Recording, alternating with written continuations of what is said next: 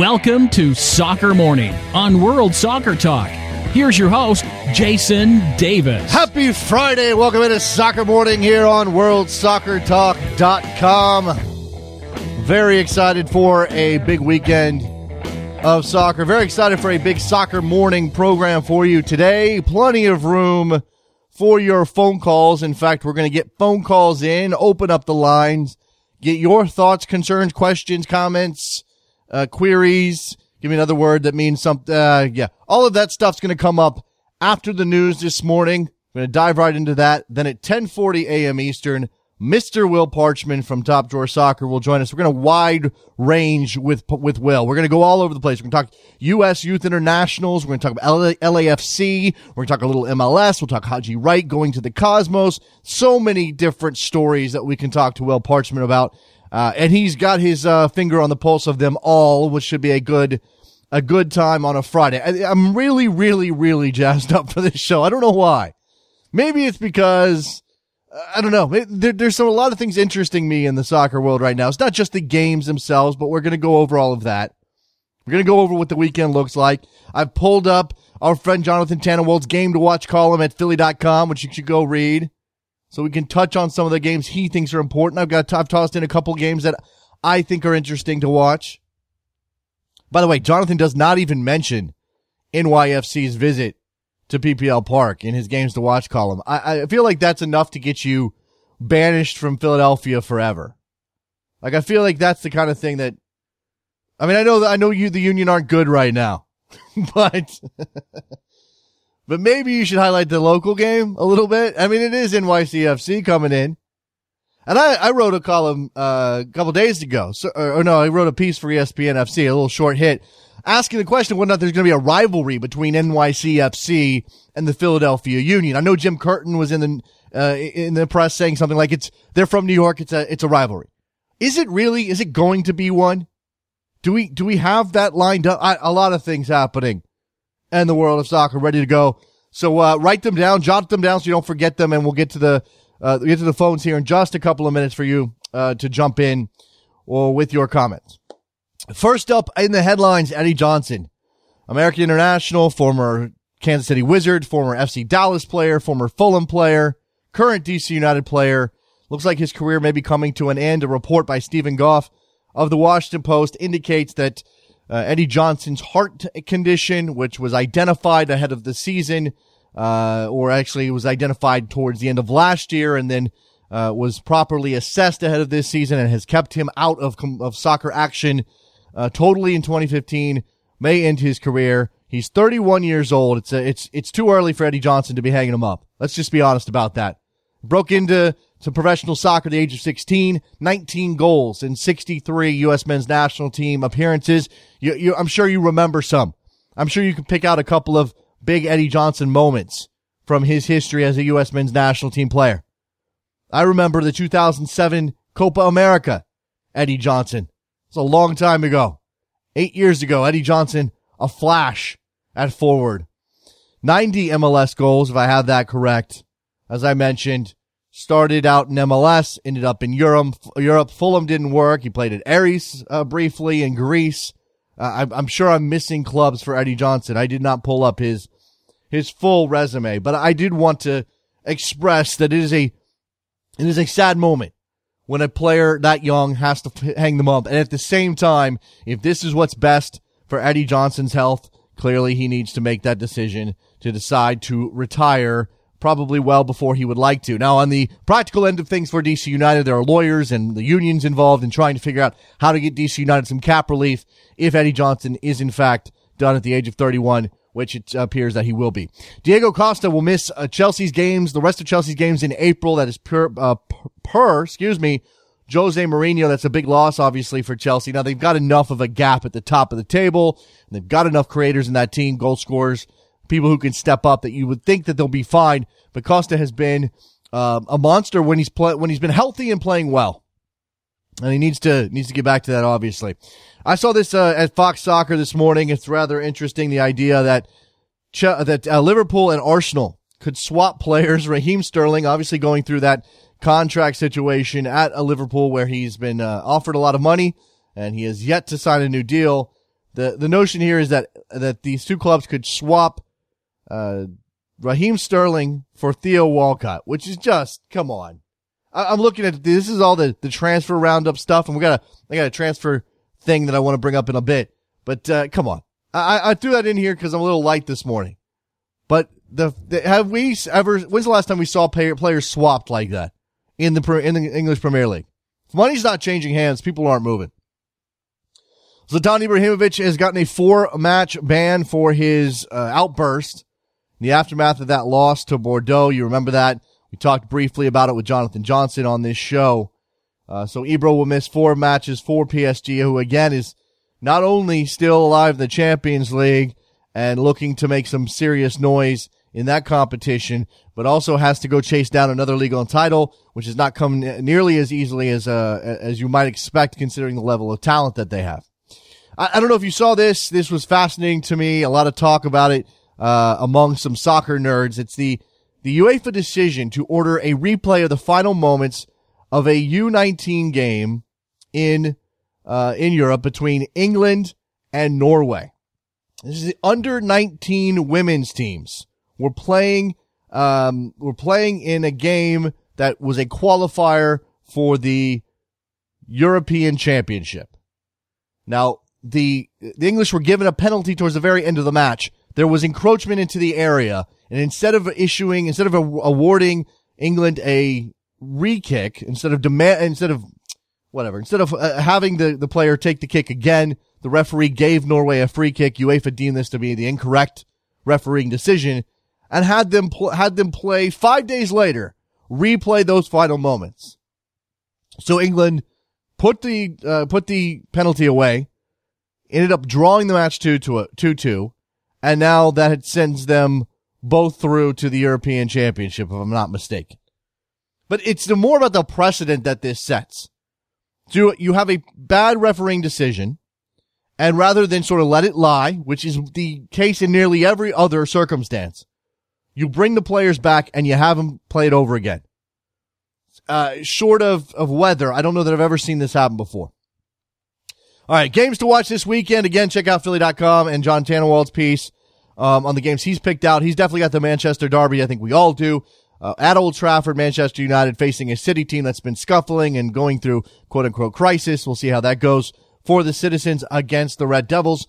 Portland hosting Orlando City. That's a obviously a vibrant uh, atmosphere, a big uh, away match for Portland. You'll get Kaká facing off uh, against the Timbers there in the Pacific Northwest. DC United hosting the New York Red Bulls, one of MLS's best rivalries, if not the best rivalry in MLS, uh, facing, uh, DC United facing the Red Bulls with the knowledge that, that Eddie Johnson is probably done officially. Uh, Red Bulls coming in probably with very few changes from the last time these two teams played. LA and Seattle is a big Western Conference clash. Now, again, it's early enough in the season that when you look up at the standings, and you see LA Galaxy in eighth place and the Seattle Sounders in fifth place, you go, hmm, that doesn't sound right. We'll see if that, if that lasts for much longer. But for the time being, this game is pretty crucial to both of these teams. FC Dallas and Colorado tonight. And the only question there is whether or not the Colorado Rapids are capable of scoring a goal. Uh, do we know yet? Is it, how much longer can the Rapids go without scoring a goal? Let's take a break. When we come back, we'll open up the phone lines. You want to talk Eddie Johnson? How about this? Bring me your transfer rumor, and I will decide if it's legit or not. That's what I want to do today. It's a Friday. Will Parchman at 1040. Don't go anywhere. Be right back. You're talking too loud.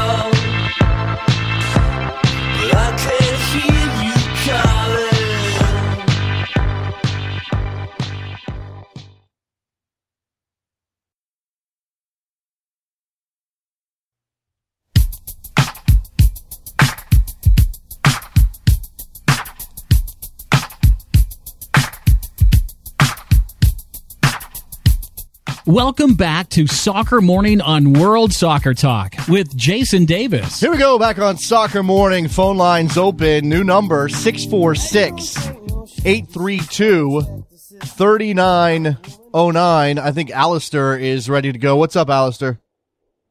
Hey, good morning. I have a nice little um, transfer rumor. How about Zoltan um, Ibrahimovic going to um, Manchester City? Zlatan to, In the next- Zl- I have not heard this Huh? one. This is new to me. Zlatan Ibrahimovic to Man City. Is that what you're telling me?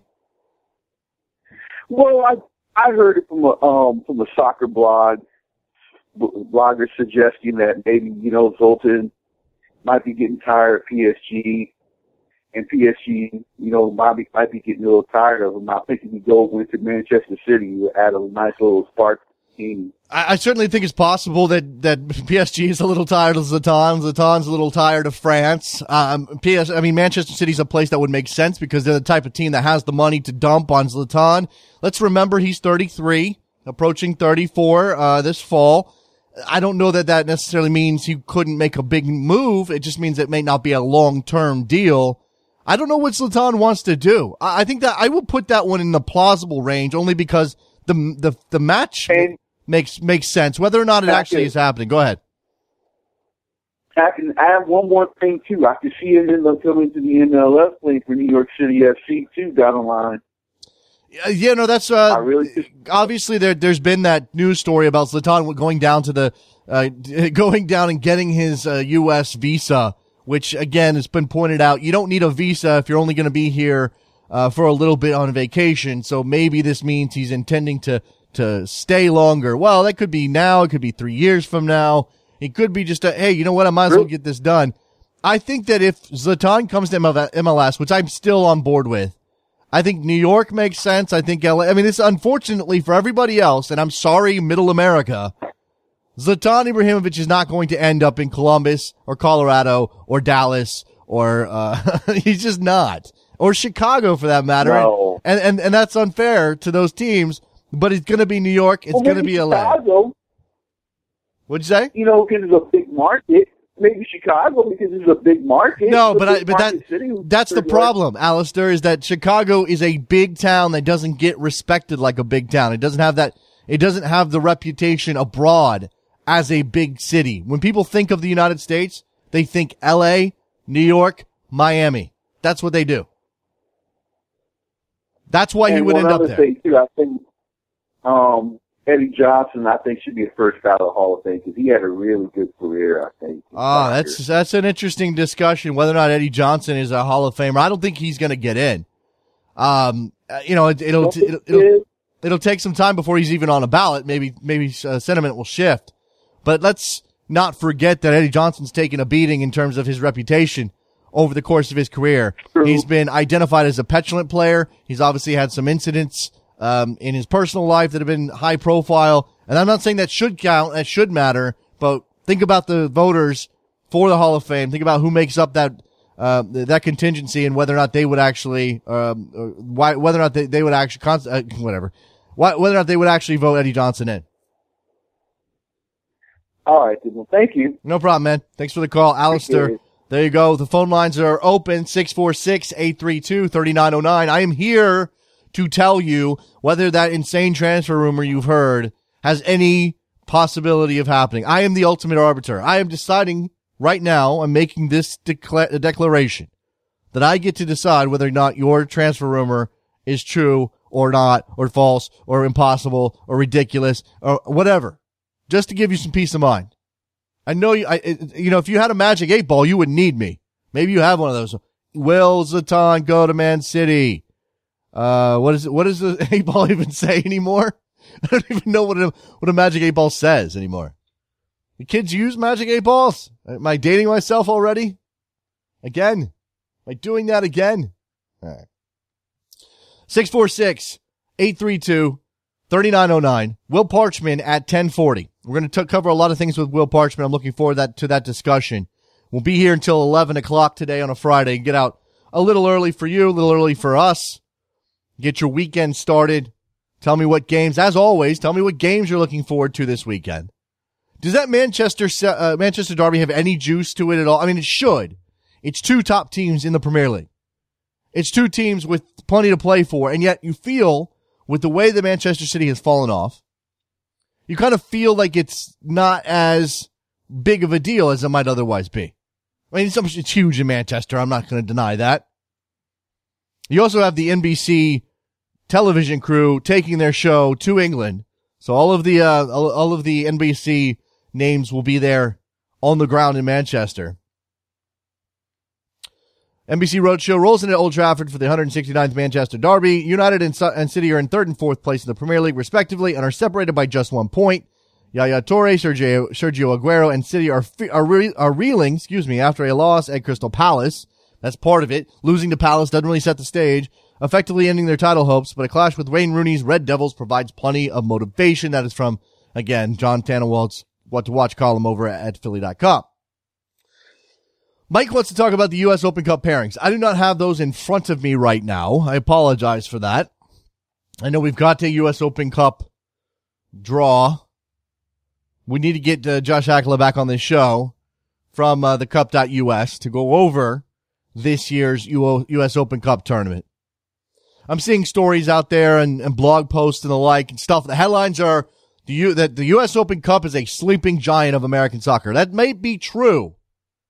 But the question you always have with any sleeping giant, and it's true, it's been true of the United States as a soccer country. It's been, if you ever hear people talk about rugby, they'll say the U.S. is a sleeping giant. They'll say certain things are sleeping giants in a sporting context. The problem with a sweeping, with a sleeping giant is that there's no, there's no how-to book on waking them up.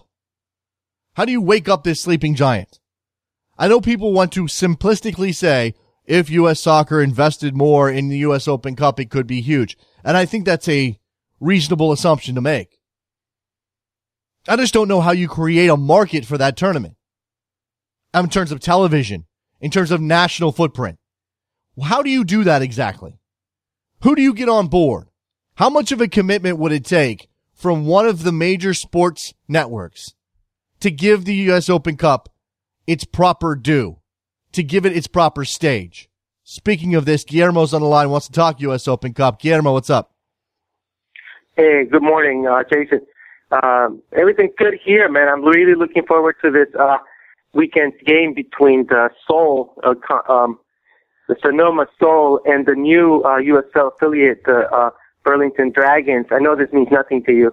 Uh, these are tiny little teams out here in the West, but we need to put this on on the map. I, I think you're you're right on with uh, saying that it needs to be carried at, you know, it could be Versus or whatever it's called now. Right now it's NBC. There's a bunch of new uh, uh, specialized uh, um, but no, but Guillermo, media venues. Guillermo, Guillermo, uh, look, I, I would love, you're making a logical leap. First of all, NBC has plenty of content. They have plenty of, of stuff to show. Okay. They, they have they have auto racing and they've got, you know, obviously, uh, news shows and, and, and plenty of Premier League soccer.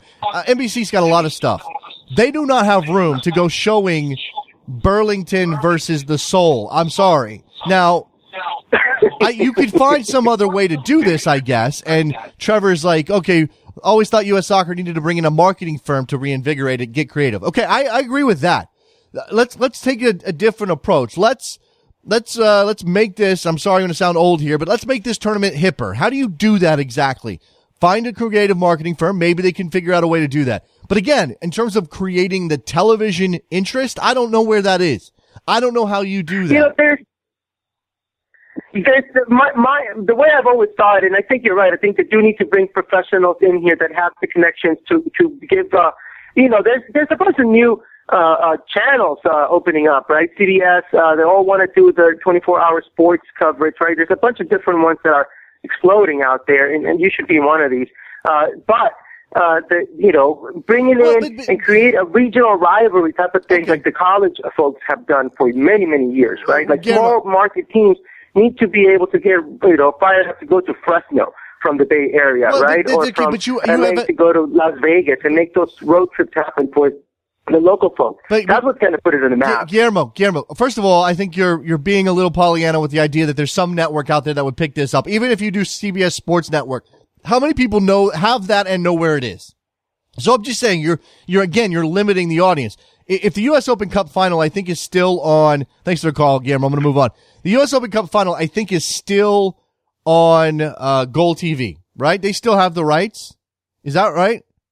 Nobody gets GolTV anymore, but that's a dedicated sports network. I mean, it's on TV. Now, if you want the entire tournament to be broadcast somehow, it's going to have to be the internet. That means investing in all of that technology to get the cameras out at the stadiums. And I just mean, even if it's a webcam situation, you still have to have somebody out there running those things. You have to have the proper internet connection to get it going. There's so much stuff to, to get involved with here. So I, I would love for this tournament to take a step forward. I am just not clear and no one has laid out for me how to do that with those elements. I, I'm not saying it's not potential. And I admit that I'm not a marketing guru. If, as Trevor says, you bring in a, a, a firm and they find some way to make it more interesting, that's great. The other thing that Guillermo said before I get to Washington is that you need to create these regional rivalries and have these people excited to take the road trip to Vegas. The difference between that and say a college atmosphere is the colleges have a, a built-in fan base. Every single one of those 20 year olds, 21 year olds, 22 year olds who go to that school has a vested interest in, in rooting for that team, whether it's basketball, soccer, baseball, whatever it might be. You have to create your own fans as a soccer club, even if you're USL. You have to create those fans. How do you do that exactly? Washington, what's up? Hey, what's up, Jason? So I wanted to touch upon this topic as well. You had mentioned how do you wake up? I, I also believe the U.S. Um, Open Cup is a sleeping giant, but unfortunately, I believe that the only way that you awaken that sleeping giant is by instituting pro rel in U.S. soccer.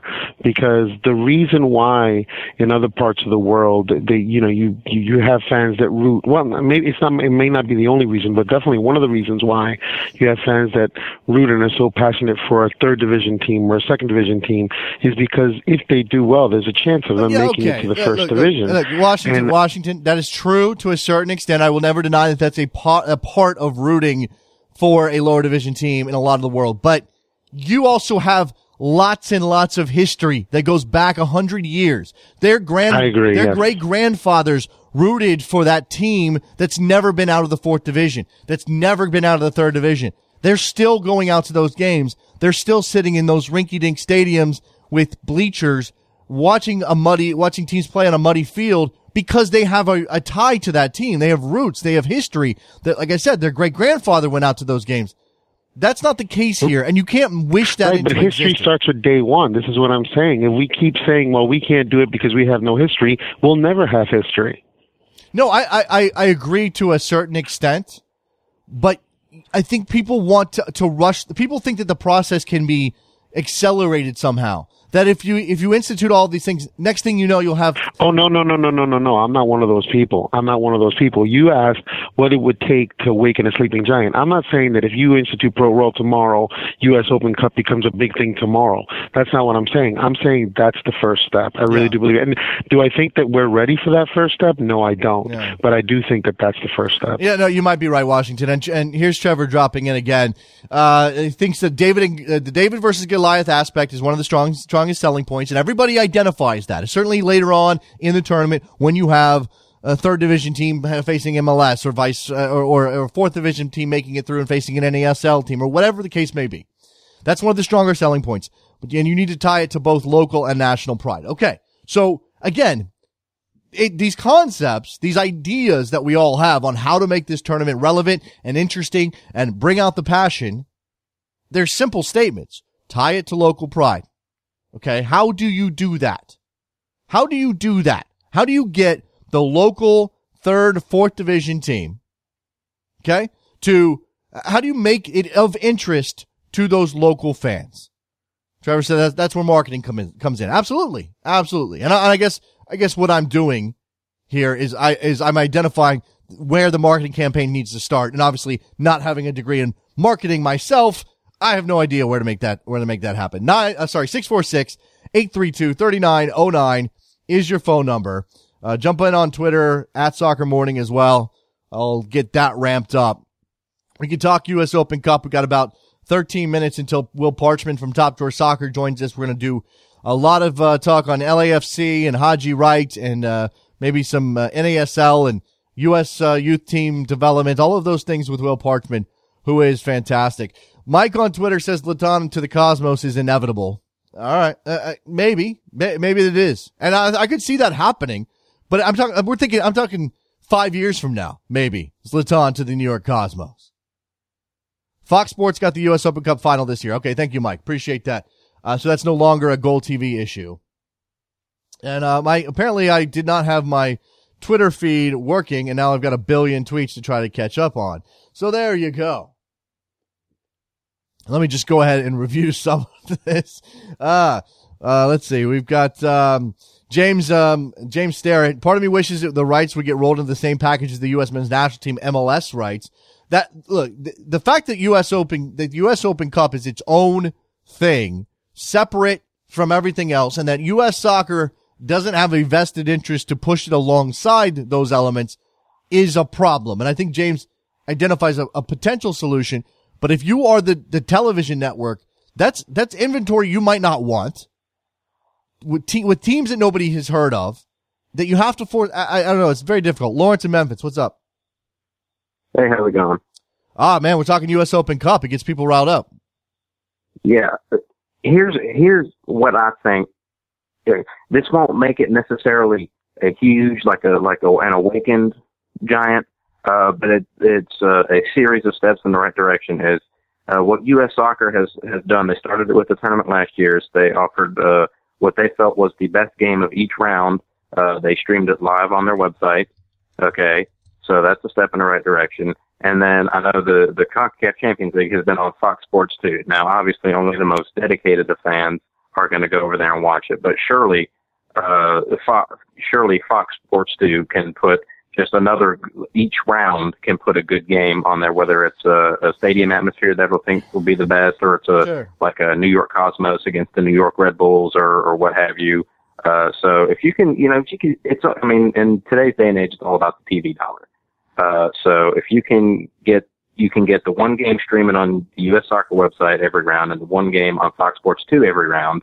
Uh, that's, like I said, headed in the right direction. And obviously, some of these teams could do a lot better job of hyping up and and, and well, uh, uh, advertising their U.S. Open Cup well, fixtures a lot better. Yeah, Lawrence, it would, thanks for the call, man. It, it, would certainly help if the MLS teams, all of them, or at least a majority of them, and certainly the high profile ones, took the tournament seriously. When you've got Bruce Arena flat out not caring, it doesn't help. Jonathan's calling on the hotline. Jonathan, you're, you're, I went around your call screen. You did. You're subverting the system. What's going on? It's better audio quality, so it's better for the listener.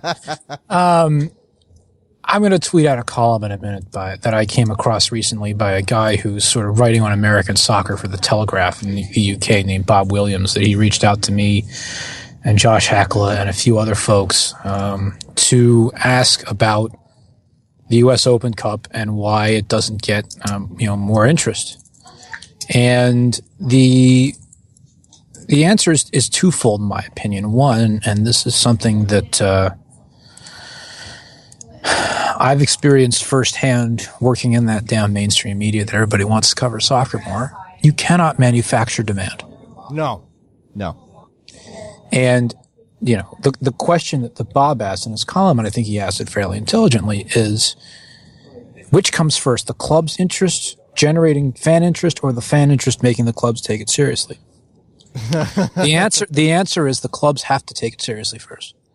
I would agree with that. I, because I, they're the ones who have the marketing engine and the and the the ability to go out to people and say, "Yes, this matters, and here's why." And when you get to maybe it doesn't have a huge effect on the early rounds, but when you go out to people as as the Philadelphia Union did last year and say, here is one game where we can win a championship in our home stadium. That's where it starts. Yeah. You know, obviously we've got a history of the the Sounders taking it seriously, as you said, the, the Union being able to to try to win a, t- a title in their home stadium.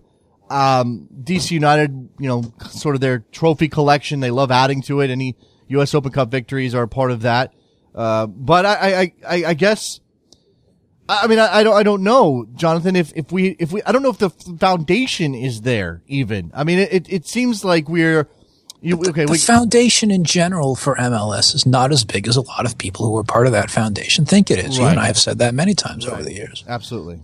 Um, and the the previous caller asked, "Well, why doesn't Fox just televise the games?" Well, is that going to come out of the caller's pocket? right, right, right. Absolutely. Yeah. Television is not cheap, you know, and and um, you know, Fox's entire operation is based on the West Coast. You want them to televise a Cosmos Red Bulls game.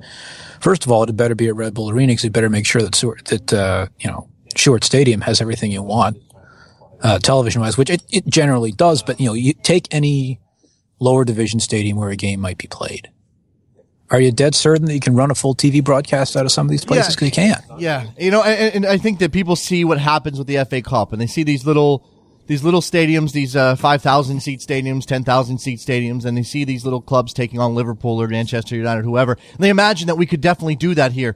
And first of all, I, again, I don't know that the interest is there to fill up those little stadiums. I don't think the infrastructure is there, and you know, luckily for for English football fans and for the people running those broadcasts, it's what? It's a two hour train ride to the local stadium. It's not a flight across the country lugging equipment. It's, again, these things are, are, are interesting to consider. I mean, we had a couple years ago, Cal FC generates enough interest to force some extra broadcasts, but generally that doesn't, and, and again, that's the, that's the interest, uh, that's the demand presaging the actual broadcast, John. And the people don't see, you know, they see what the, the cameras are broadcast. They don't see all the temporary scaffolding the cameras are built on top of. Yeah, look, uh, and James is on Twitter saying, "Hey, they could market it. They could try marketing it at, at all." And again, that's what Trevor has been identifying here as part of the problem. John is that I think a lot of people, before we even get to the idea of whether or not TV could have a, uh, uh, you know, TV could be a better home for the U.S. Open Cup, you have that notion that uh, U.S. soccer is not doing anything with it, or certainly not doing it enough, uh, doing enough with it. Is that is that your opinion? I generally agree with that, but again, and look, would I like to see? The, of course, I'd like to see the coin flips web stream, and I've been a fan of the Open Cup for a really long time. Uh, you know, going back, you know, probably a good good ten years or so. But the the uh, the sorry, Lawrence just uh, tweeted at me. I'm not. I'm asking for Fox. I'm asking one game per round, and ESPN does games in Rochester. Well, yes, Rochester is a nice stadium, but it, it's you. You can't.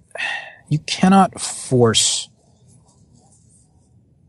the television networks to do something that they don't think there's going to be some form of return on investment. Sure, and, and, and we've already again sort of Because if it's your business, you'd make the same decision. as I yeah absolutely, and as I identified, not only do we have people clamoring for the U.S. Open Cup to get better treatment and sort of putting the cart before the horse when it comes to television, MLS has been on that that same track for a long time, and you could even argue, John, and uh, I don't know, I don't want to put words in your mouth, but you could even argue that this ninety million dollar total TV deal is an investment in the league ahead of any actual return for the TV networks. They're already they're already putting their money on the table for that competition. Why are they also going to do it for U.S. Open Cup? Well, they know the value of the U.S. Open Cup, the, the, the domestic television networks. They know that. But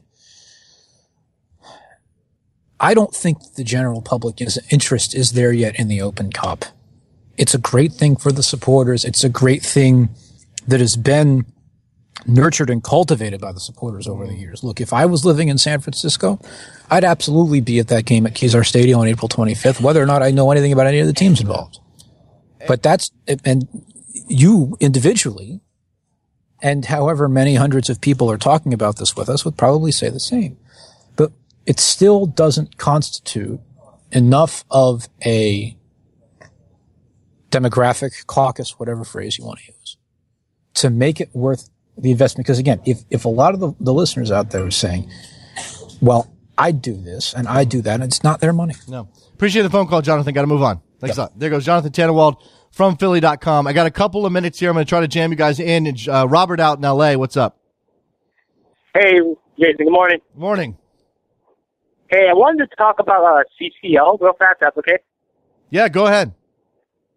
Hey, I just want to give you my my uh, opinion. I was watching the the Montreal game, and I was just saying that uh, the I will wish I was watching the game through a, a Canadian feed, and I got more. Uh, Montreal actually sent two hosts actual to, to the actual stadium in Costa Rica, Uh-huh. and I got more insight from them, like you know uh, uh, uh, what the fans were doing, and then because I can't watch watch it when Cobi Jones and Fox does it because Okay. they have no idea what they're talking right, about. so you you've lodged a complaint against Fox in the in the in the closet that they do these games from. I look, it's it's obviously Yeah, going to be coverage. Look, it, t- whoever sent people down. Thanks for the call, Robert. I got to jump. Uh, I got to move on before we get to Will Parchman in a couple of minutes. Uh, Look, Fox Soccer putting that on is enough. I mean, we, we really can't get demanding and, and greedy here. A couple of tweets on the U.S. Open Cup before I get to Corey in New York. Jimmy Conrad jumping in, being treated with more respect by the powers that be which will lead to proper media exposure, biggest, bo- bigger bonus money, etc. So he, he's obviously got an idea of that people need to treat this t- competition with respect in order for us to get anywhere with it in terms of the U.S. Open Cup. Um, uh, Corey, what's your, what are your thoughts on this?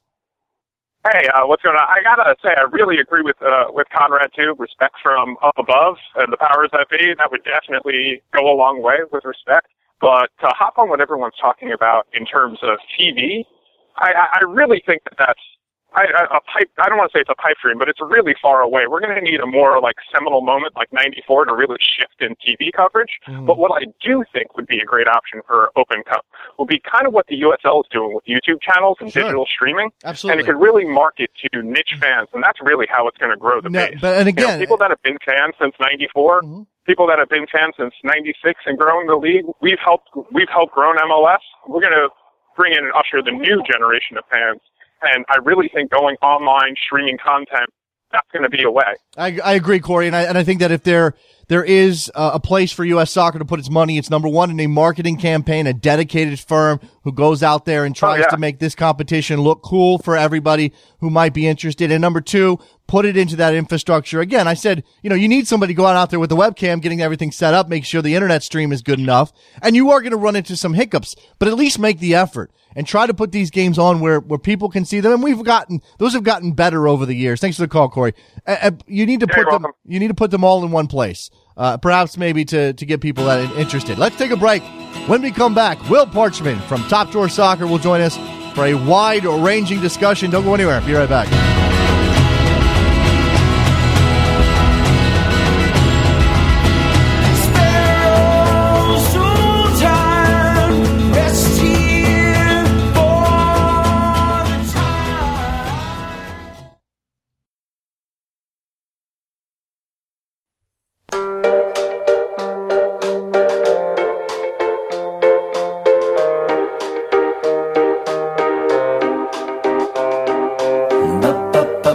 Welcome back to Soccer Morning on World Soccer Talk with Jason Davis. Here we go, joined now via Skype by Will Parchman of Top Drawer Soccer. Follow him on Twitter. It's just Will Parchman, correct? I have that right. You nailed it. I nailed it. It's Will Par- There's only one Will Parchman. There's there's, there's only one. There's, there's not even a Will Dot Parchman out there. There's, there's a, one. There's, there's a billion Jason Davises, and it pains me it pains me that my Twitter handle is so terrible, but you, you're, you've got yours and it's a great place for people to go and follow Will's work, which is always fantastic. Well, we could talk about a lot of things. Um, you know, generally speaking, because of what the work you do at Top Drawer Soccer, uh, with Ta- Travis Clark and, uh, and those guys, we talk a lot about development and youth development. We're going to get to a couple of those topics, but I think what's interesting here, uh, first and foremost, and, and I've been tracking this on Twitter just like everybody else, is what LAFC is doing right now. They are, they're, they're a nascent, uh, club. They, they, whether or not you want to view them as an existing club is, I guess, eye of the beholder stuff. They certainly don't have any players. They don't have a stadium site picked out. They don't even have I, official colors and a logo. And yet they're doing things out there that make it uncomfortable. Is that the right way to say this? Yeah, it's funny too when you say what LAFC is doing on Twitter. I'm not I'm not 100% sure what that is exactly. Um, they're kind of throwing stuff against the wall. I mean, they had a, they had a roundtable on Twitter. I think it was two days ago and they disappeared for about 90 minutes. You should, I mean, you could go back and look at this. This is all, um, this is all on Twitter and they disappeared for about 90 minutes. So they start the roundtable and then they're gone. So there's a ton of questions and comments on Twitter completely unanswered. And then they come back. They say, okay, we're back. We're ready for, we're ready to answer your questions. And you're like, well, excuse me? And then they don't answer almost any questions. They, they say, you know, we can't answer that at this time. We have no information on that. Uh, you'll, we'll be able to answer that in like 2016 or something. And that's kind of been analogous to how they've run this club. But it's kind of a shadow club where there's no information. There's no, I mean, I wasn't aware of this, but they made it seem during this roundtable as if LAFC wasn't even uh, a deadlock as their official team name. I, I, think it probably will be, but they sure. were they were they were um, soliciting advice for what their team name could be, which is utterly asinine to me. That you would launch, um, you know, we know they they haven't launched with uh, with colors or a crest. Um, neither of those things they have.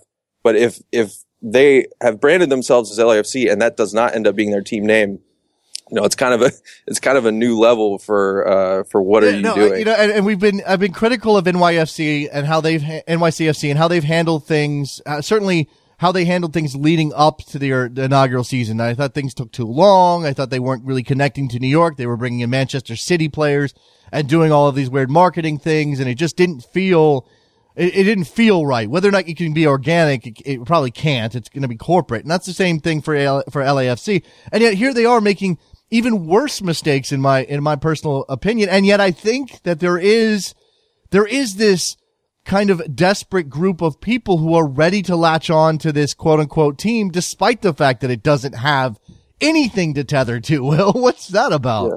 Well, the difference between the fundamental difference, I should say, between LAFC and NYCFC is that LAFC doesn't have a soccer background as much. I mean, I think Mia Hamm is in the ownership group and they've got a couple people who've, you know, who've, who've dabbled as well, but uh, NYCFC had this like iron backing of City Football Group, which owns 80% of that club. And, you know, they, have got, um, youth identification apparatus in the bank. They've got, um, they're going to have loans in the bank. Uh, Jason Kreis went to Manchester for however long in the off season and viewed how they did their, um, their front office. And, you know, they have all of these things that can help them. I mean, NYCFC is going to be fine no matter what. I mean, they didn't need to roll out a crest. You know, they could afford to wait until earlier this year to establish their, um, their academy just because they have all of these things already in the ground.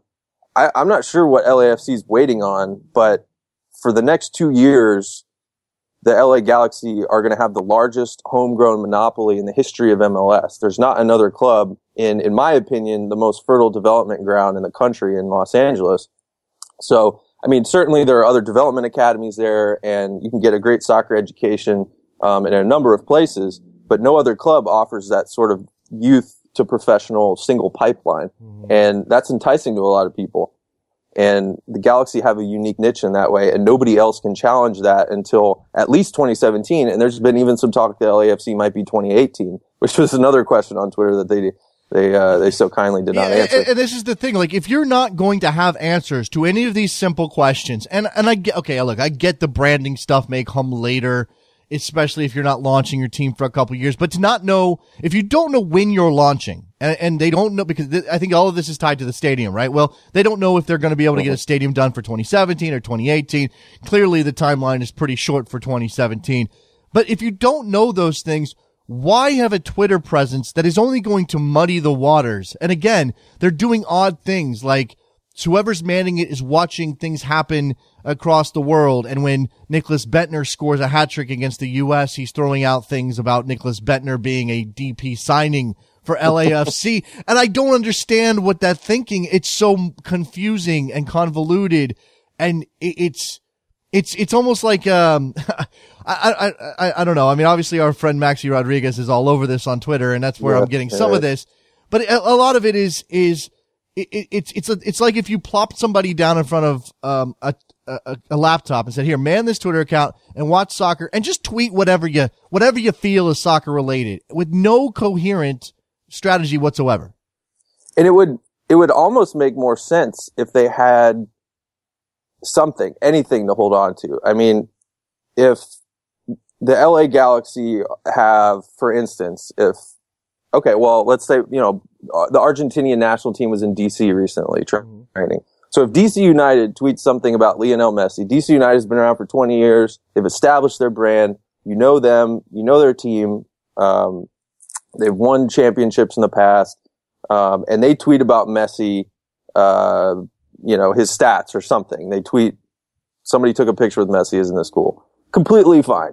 There's, there's absolutely no problem with that because you know DC United, you know, you, you know, they've, they've planted their flag in the ground. You know what they're about. A couple tweets about Messi, they'll disappear into the ether in two days. You forget all about them. LAFC is, I mean, th- I, I, say this not disparagingly, but they're nothing right now.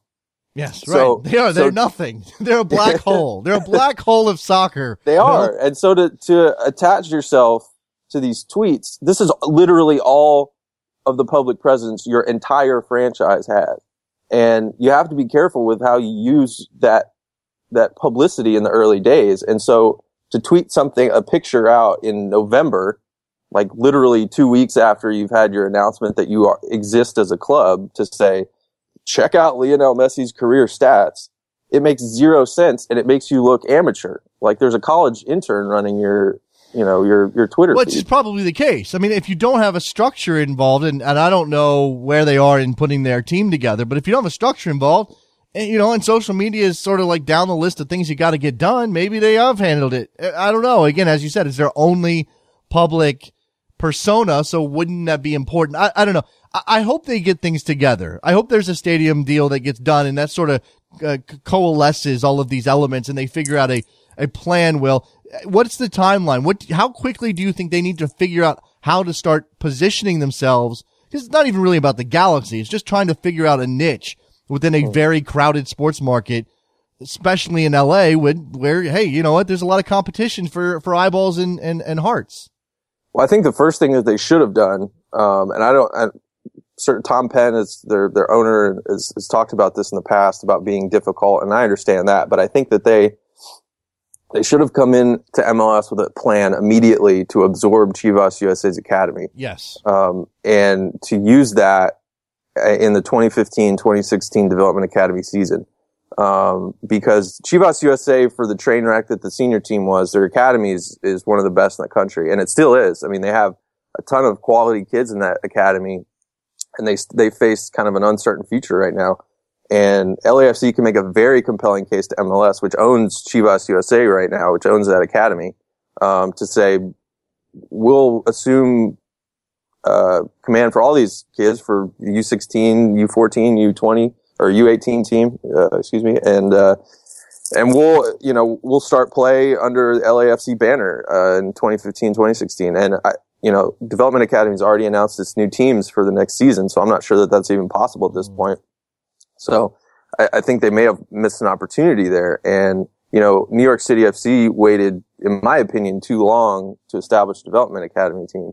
Um, that's something very easy that you can do to start sort of planting your flag in the ground for that community to say, you know, we, we care about your kids. We're, we care about development. Uh, we're in this community, uh, for the long haul. And they haven't, they haven't done that yet. It's a very easy thing to do. Yeah, well, Um, you know, I don't know what's happening on the ground, but I think you've identified something that's that's pretty basic. Is is you should be making yourself known around LA as a soccer entity, whether that's oh we're we're a future club or whether that's part of the uh, the youth structure in, in a community, and whether or not you're pitching. Uh, you, you have a tent out at a tournament. I mean, that just do that kind of stuff. Hopefully they are. I don't know that they're not, Will, and I don't want to throw stones if we're uh, if we're being unfair here. But uh, Washington's Washington's got a question on Twitter. I'm going to throw this at you before we move on because I don't want this to be all about LAFC. He says, uh, if LF- LAFC weren't being so confusing, would you be talking about them right now? that's a good point. I mean, probably not. We're not talking about Atlanta, are we? No, we're not. And Atlanta's probably doing a lot of good things right now that we're not talking about. Yeah. So, I mean, it's, it's a good point, but at the same time, the, uh, squeaky wheel gets the grease, right? I suppose that's exactly what this is. Uh, and, and we are always, our eyes are always drawn, especially in, and this goes back, I haven't mentioned it today on the show, but Simon Evans wrote an excellent column over at World Soccer Talk in which he sort of identified that, uh, American soccer is more con, uh, more concerned with the structures and how we do things than sometimes we are about the games and the coaches and the players and the referees, as is the rest of the world. And there's a reason for that, but that's why we, our attention is drawn to LAFC because it's a, it's a chain and uh, the weakest link is the one that we worry about most. And, and when LAFC isn't really getting themselves together in a way that we all think is the right way to go, we pay attention to them. All right. I, I don't have a whole lot of time with you, Will. I want to, I want to uh, run through a couple of other things. Um, uh, uh, you know, as again, the part of the, the thing about Top Drawer Soccer is you guys do a lot of, uh, discussing development. You particularly have dove into, uh, dived into some of the issues affecting MLS and the way they, they develop players. And there's some names I just want to get your thoughts on. I'm going to throw some names at you. You tell me where you think they are, uh, whether it's, uh, you know, future national teamer or, or future MLS star or what, what, what their situation is right now. The first one is Tommy Thompson. where is Tommy Thompson? Well, yeah. Um, I think Dom Kinnear to start with was a bad mix with him. Um, the new uh, San Jose coach. Uh, he, he's a little bit more pragmatic. If you look at the way he deployed in, in Houston, um, he's a little bit more of an old school four four two kind of guy. You know, have a, have a blazing winger out on the, uh, you know, uh, out on the fringes and, and funnel it in. And Sanna Nyassi's been that for him on the right wing this year, which is which is a bit puzzling because Sanna Nyassi uh, has not been very good. And I don't know if Dom Kinnear watched the U20 CONCACAF tournament in January where Tommy Thompson was, in my opinion, one of the top two or three players in that entire tournament, but he played out wide and it was a 4-3-3. Um, so we admit that right off the bat. But at the same time, as a guy who likes to collapse the wing, Tommy Thompson is, is outstanding. Um, especially when you have a guy like Wondo who's not going to stay tethered to the box and likes to kind of pull back a little bit. There's so much good interchange that could happen there and he's getting zero chance, um, to showcase his ability. So, I mean, I, I, can't tell you what's going through Dom's mind. Maybe there's something that he sees in practice that just doesn't jive with, with sort of the ethos that he wants to install. But, um, there's absolutely no reason that at the very least he comes in for 20, 30 minutes at yeah. the end of games. It gives you a little, a little uh, interjection. Yeah, I, I, think that that's definitely a role he could fill, and, and I don't know why. Maybe Dom's just getting himself established and wants to, to rely on again Sanna Nyassi. I mean, seriously, I mean, we're, we're talking about a nondescript MLS player at this point. Um, yeah. and, and, but before I move on from Tommy Thompson, is there anything left for him to gain from going down and playing with the Sacramento Republic at this point, or is no, that that that ship has sailed? He needs to be in a, a, a top level environment. Yes, absolutely. I mean, he's he's good enough, and uh, and if if San Jose is not the place for him, he needs to find something. Different player, but certainly one who is exciting on the creative end as much as Tommy Thompson, a guy who's making a name for himself, is Harry Shipp. Is Harry Shipp? How does Harry Shipp? I guess the question for me now is because I honestly think he's he's he's fun to watch. I think he's he's made great strides. Obviously, he had a he had a wall last year in his rookie season. Maybe he overcomes that this year. But if he was to, to become a national team player, if Jurgen Klinsmann's taking a look at Harry Shipp, which I think a lot of people would love for him to do, how does he fit into that team? What I hope that Klinsmann sees in Shipp's deployment in Chicago is that he's kind of become this WD 40 in Chicago where he's, he just kind of goes in where they need him and he's been outstanding in literally every position he's played. He plays, I believe, on the right now um, just because that's what um, that's where they have the biggest hole. And, and he's, I mean, he's been playing outstanding, but you know, his passing numbers haven't been um, for as many chances as he as he creates. His percentage, passing percentage, is usually it's. I mean, it hovers between 70, 75, um, and he's an eighty to eighty five percent passing kind of guy, and that's entirely because he's on the wing. So if you move him inside as kind of more of an eight uh, where he's shuttling in between the defensive midfielder and the high attacking midfielder, which I guess the U.S. needs to find as well. But um, it, if, if he's in that sort of conduit position, um, there isn't anybody quite like him. I mean, he's getting these these Cuauhtemoc Blanco uh, comparisons right now in Chicago, and you know, I, I think that there's there's some hyperbole to that, but there's also a little bit of truth, just because he he kind of has that sort of Mexican uh, technician kind of uh, look about his game. He's he's he's shorter.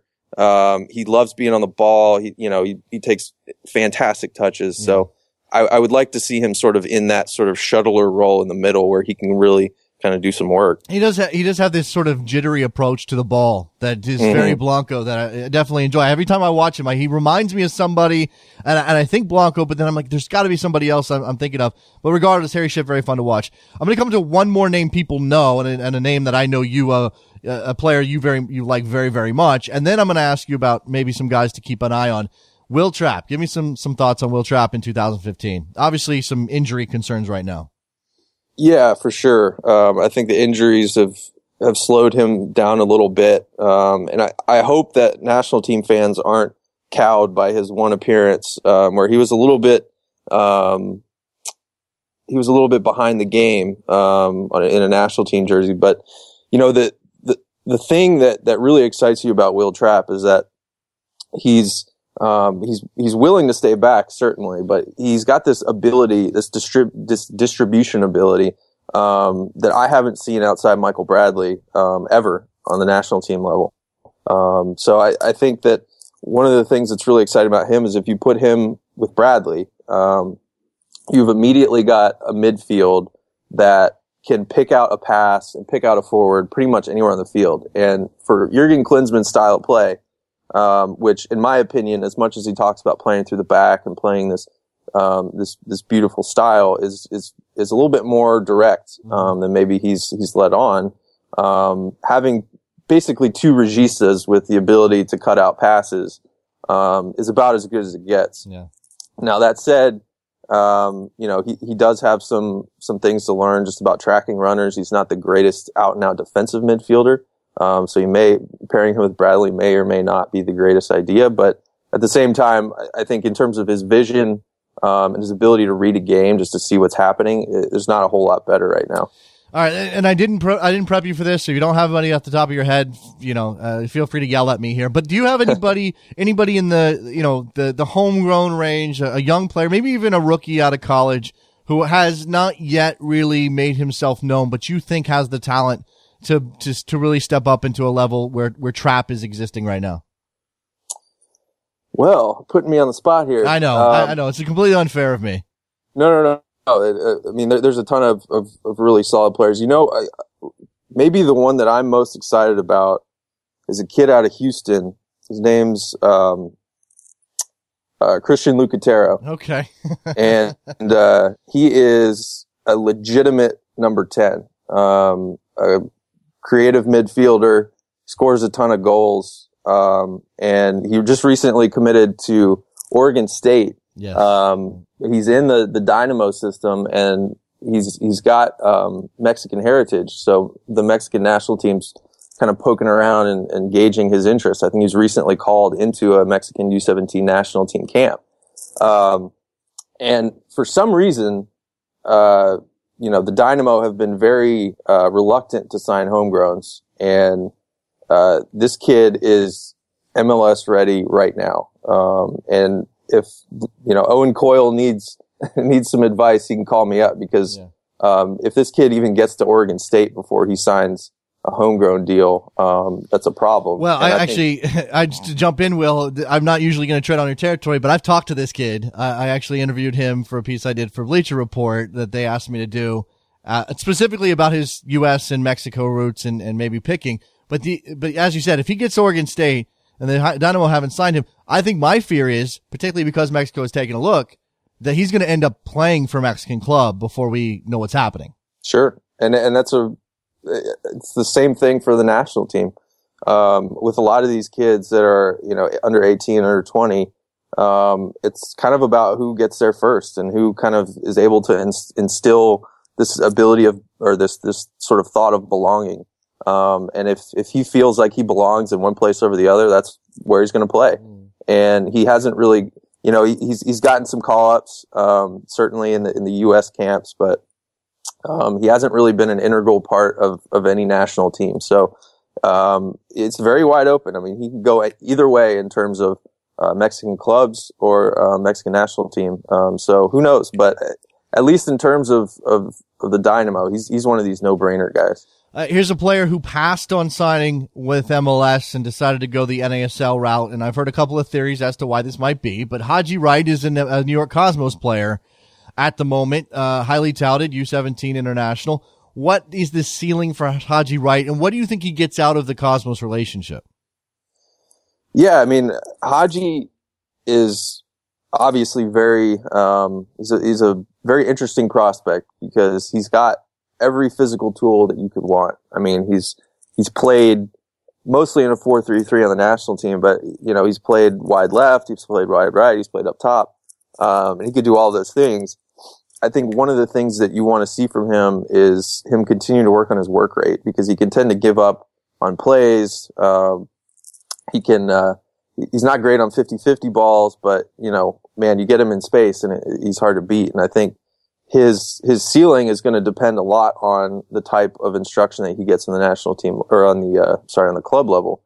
And, you know, surrounded by guys like Marcos Senna and Raul with the Cosmos, I think could be good.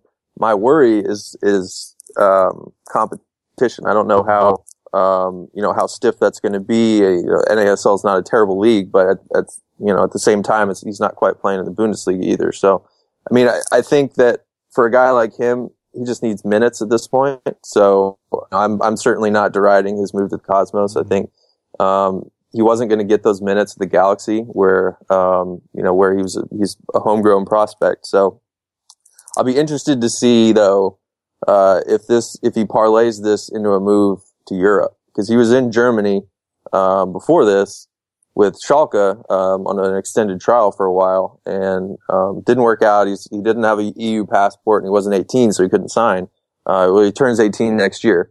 So when when that happens, I don't know. Maybe he decides to to jump, or maybe they sell him, or or, or something like that happens. But um, in the interim, it's a good spot. He's getting minutes. Um, that's kind of all you can ask. Now, let me turn to uh, to the national team program for just a second before we let you go. Will it's um you know the it's been a little bit up and down. Obviously, Klinsmann has got this holistic approach.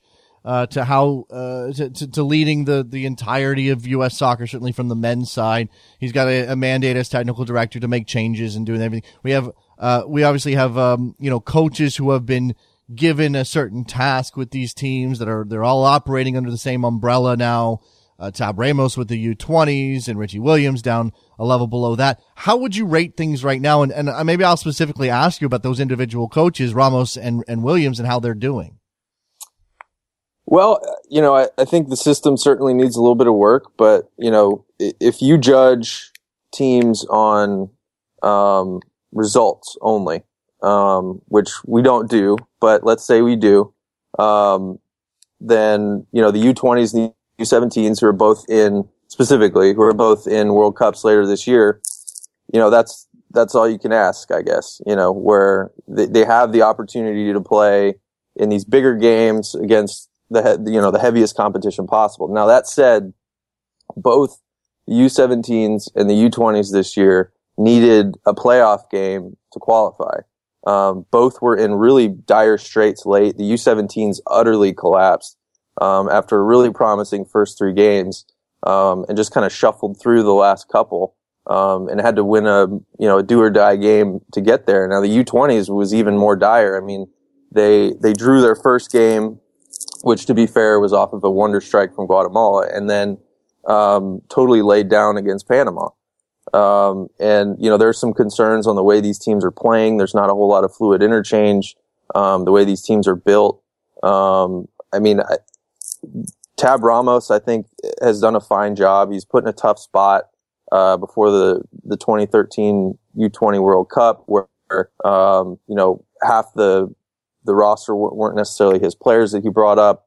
Uh, that that World Cup was just an absurd draw where you had Ghana and Spain and France, which eventually ended up winning the whole tournament. So it was hard to judge. And I think this year, 2015, will be a benchmark in how we view both Richie Williams and Tab Ramos. Because Richie Williams, this is his his first World Cup. His mm-hmm. his team missed the last one, which was the first time that that had ever happened in the history of the U17 national team.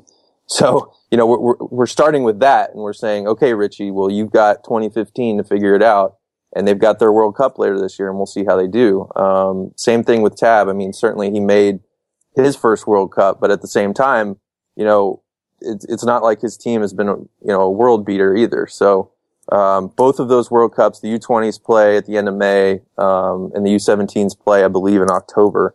Um, and I think how they look in those tournaments will be a barometer for how we look at both of those guys um, in the years to come. We could do this for an hour, Will, uh, but yes. I know you've got stuff. You're moving stuff around your new house uh, out there in the Pacific Northwest, and you know, and we got stuff to do. I mean, you know, life goes on. I would love to just sit here and chat soccer with you. Hopefully, we'll have you back in the near future. Will Parchman Follow him on Twitter at Will Parchman, writing over at uh, Top Drawer Soccer, doing fantastic, fantastic work with that crew. Will, thank you very much for your time and your insight, man. Get you back Cheers, soon. my man. Uh, there you go, Will Parchman. And that's going to do it for us on a Friday. Make sure you go to uh, 3nilfc.com to buy your Soccer Morning t-shirt. You can get your mug at backheel.com slash store. We're on Twitter at Soccer Morning. I don't know. What else? keep uh, keep coming with those U.S. Open Cup thoughts. I like that. Uh, at Soccer Morning on Twitter. Have a good weekend. Enjoy your soccer. We'll talk to you guys on Monday. See ya.